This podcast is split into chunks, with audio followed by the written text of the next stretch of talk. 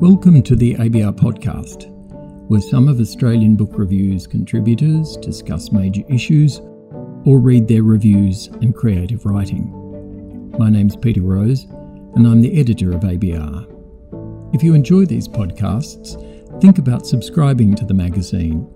Those 25 and under can do so for as little as $25 for the online version or $50 for print plus online. G'day, listeners. Recently, I was in Sydney for a few days. A good opportunity to reconnect with ABR writers and to meet some newcomers. I happened to be there on July the 13th, the day of Frank Moorhouse's memorial service at the State Library of New South Wales. And what a splendid occasion this was, with ten unusually good talks and eulogies, both witty and poignant. Speakers included Tom Keneally and Don Anderson. Catherine Lumby writes about Frank Moorhouse for our August issue. Catherine has just finished her biography of Moorhouse. While in Sydney, I heard a wonderful concert by the Australian Youth Orchestra under Mark Elder. But I was principally there for the opening night of Opera Australia's new production of Il Trovatore. And what a disappointment this proved to be, both vocally and dramatically. Few critics derive enjoyment from writing one star reviews, but in an age of hyperbole and a certain critical accommodation, something clearly had to be said. Here's my review for ABR Arts.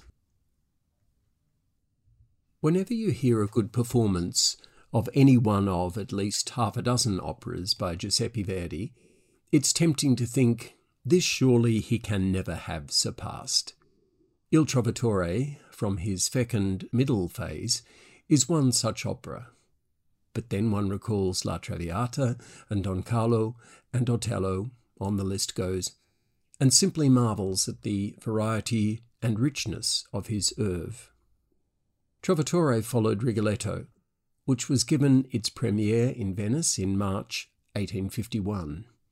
Verdi had returned to Busseto to face various personal problems arising from his notorious relationship with Giuseppina Strepponi, whom he would not marry until 1859.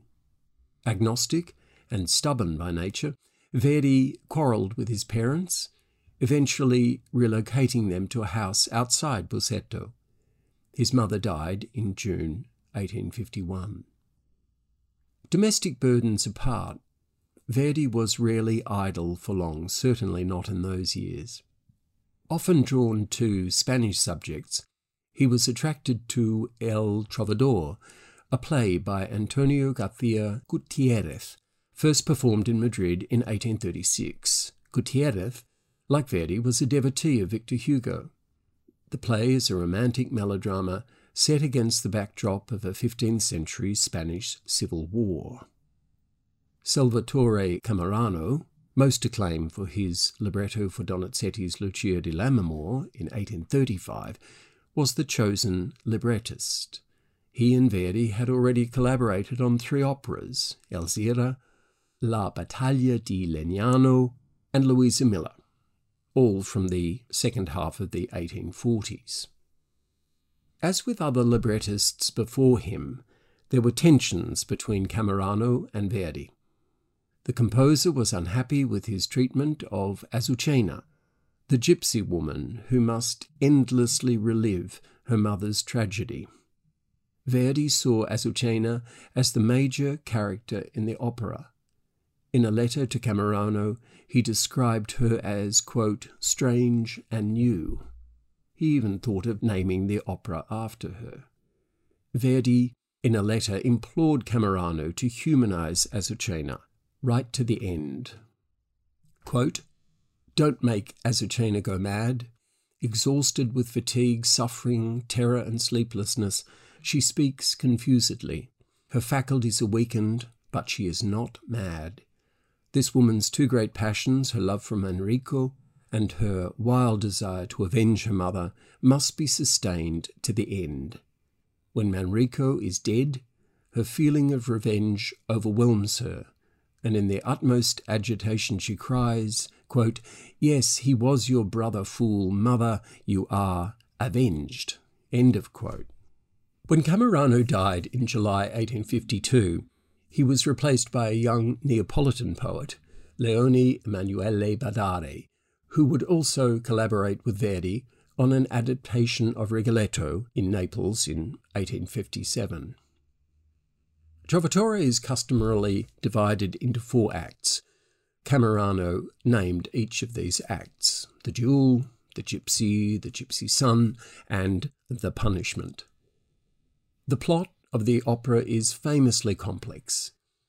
Gustave Courbet described it as the acme of absurdity, though he went on to note Il Trovatore is the Verdi of 50 working at white heat. Verdi is said to have composed the score in one month, November 1852. By the time he was producing the premiere in Rome, took place on the 19th of January 1853, he was already composing La Traviata. We know that Trovatore is Verdi's darkest and most death haunted opera.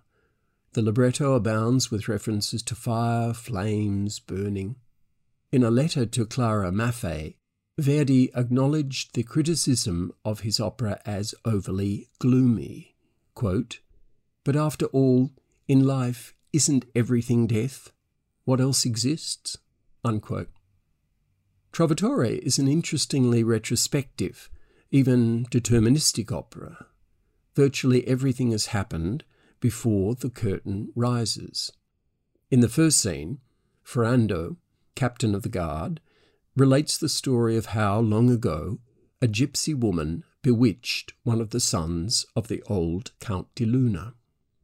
The opera teems with melodies, some of them quite brief.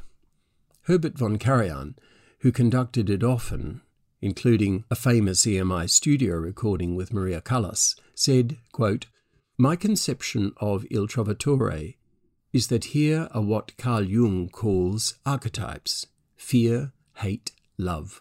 And you know, there is not one dull moment in the entire opera. Unquote. Bernard Shaw, though considering it absolutely devoid of intellectual interest, was another admirer of the opera. Done well, despite its inherent preposterousness, Trovatore should breeze by, passionate, vigorous, unstoppable.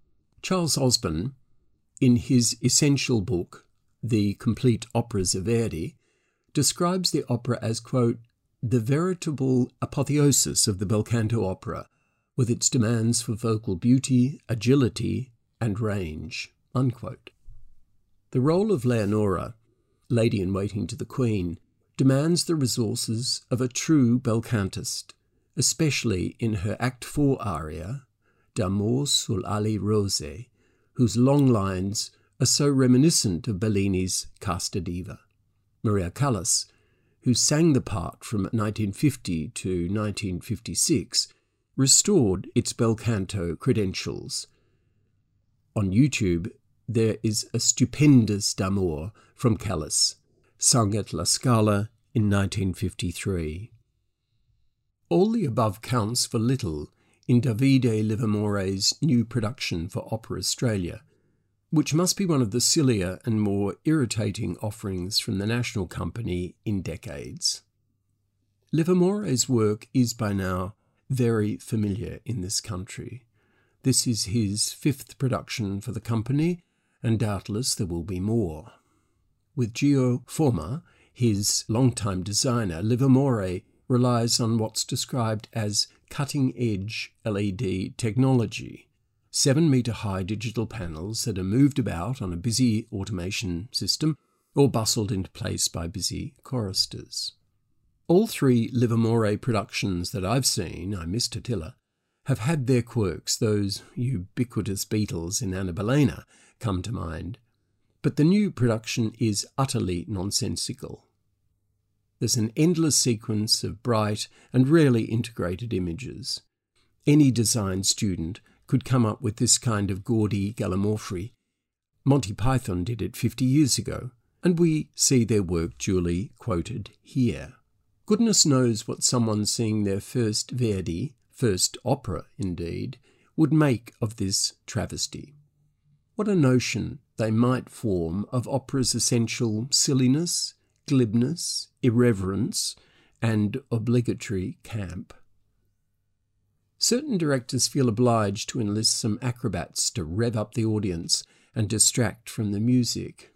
Olivier Py did it in Opera Australia's recent Lohengrin, when he introduced a pointless acrobat to babysit the gratuitous child.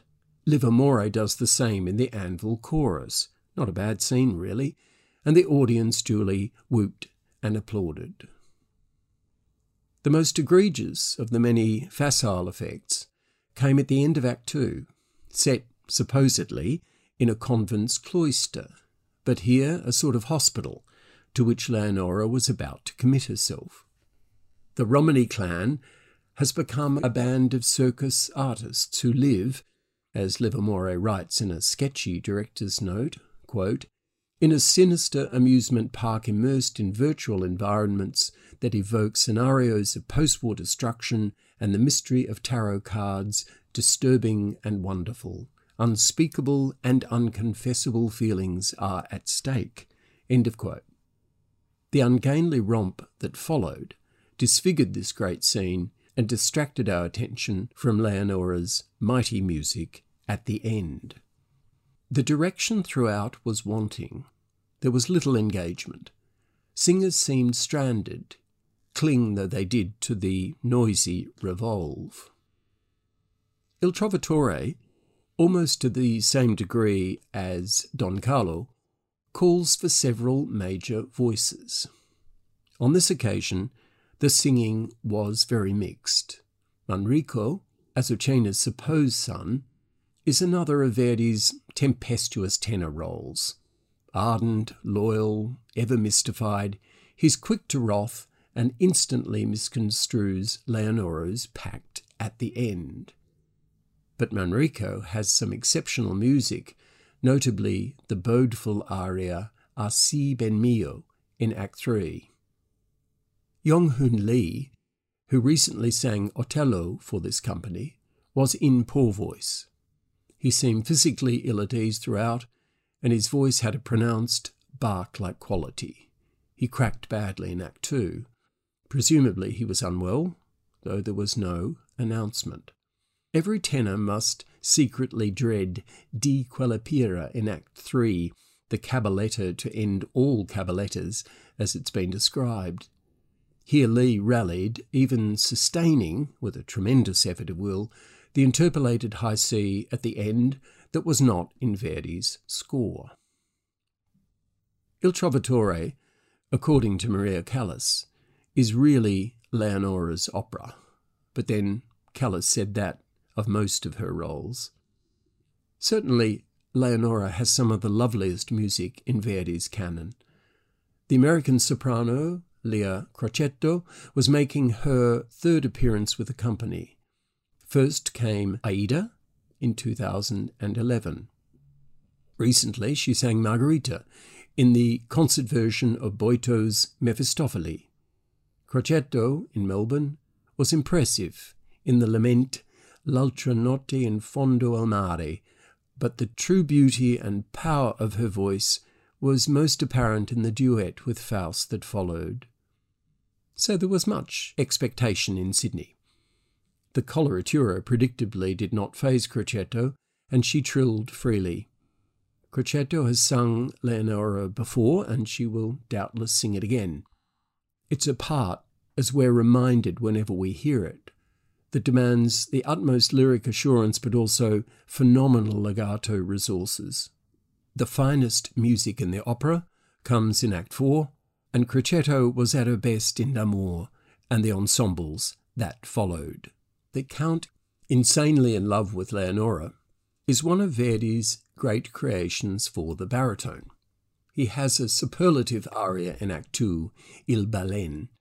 Ferrando's companions tell us at the outset that jealousy gnaws at the Count's heart like a venomous serpent. Still, Charles Osborne reminds us that the Count is not Iago like, but, quote, a man whom desire has driven virtually to madness. Unquote.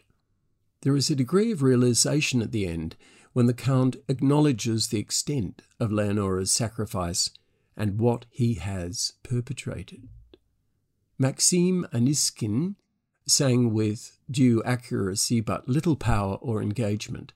He seemed permanently adrift on the stage, rarely engaging with the other singers, even during moments of putative passion and rage. So often with this company, one thinks of local actor singers who would be just right for these meaty roles. Elena Gabouri, such a brilliant Ortrud in Lohengrin in Melbourne this autumn, was Azucena, that tormented, indomitable woman. We have seen some commanding Azucenas in this country, notably Fiorenza Cosotto in 1985 towards the end of her career, and Lauris Elms, sedentary and terrifying, at her finest in the Elijah Moshinsky Sidney Nolan 1983 production opposite Joan Sutherland, Kenneth Collins, and Jonathan Summers. Some of Azucena's best music comes in Act 3 during her long and infinitely melodic scene with Manrico. But Livermore's conception was such a mess, and Yong Hoon Lee so uncomfortable and detached, casually lighting a cigarette during moments of revelation, that much of this was squandered. Gabouri was most compelling in the final trio with Leonora and Manrico, when Azucena, singing with beauty and tenderness, dreams of returning with him to the mountains and recovering their old happiness. The costumes didn't help the singer's cause. They were disparate and parodic and deeply unsympathetic in Leonora's case. Of the other singers, David Parkin stood out as Ferrando. He sang all the notes, including the trills, which can't be said of many Ferrandos.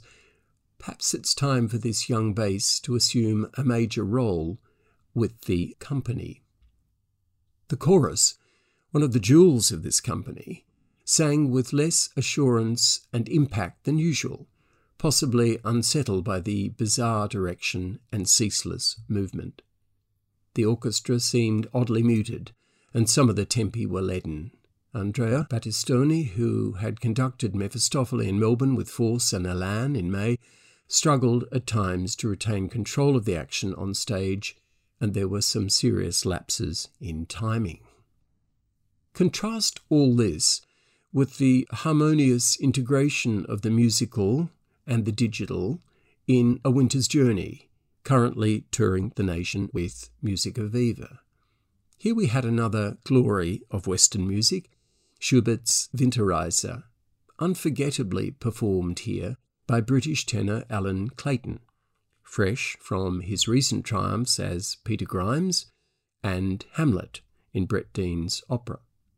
At no point did the digital projections of works by Fred Williams, a novel and potentially incongruous conceit, distract from this sorrowful, incomparable music. Nothing was flippant, gratuitous, or jarring.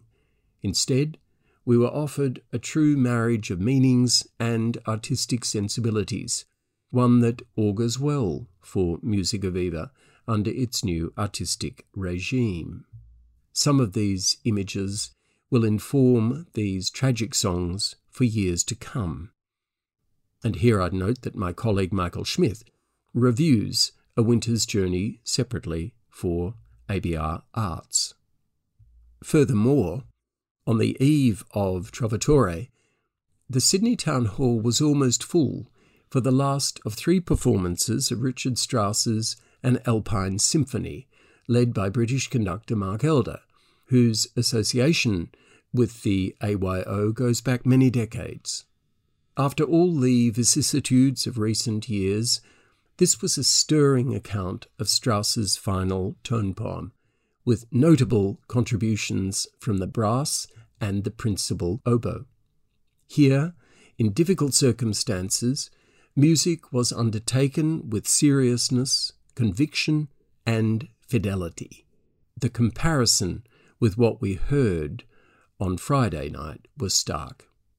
Later, At a gathering for supporters of the AYO, Mark Elder made an impassioned speech extolling the young players and exhorting people in the audience in this Philistine and refractory age to actively embarrass politicians into supporting the cultural institutions that underpin our cultural and civic life.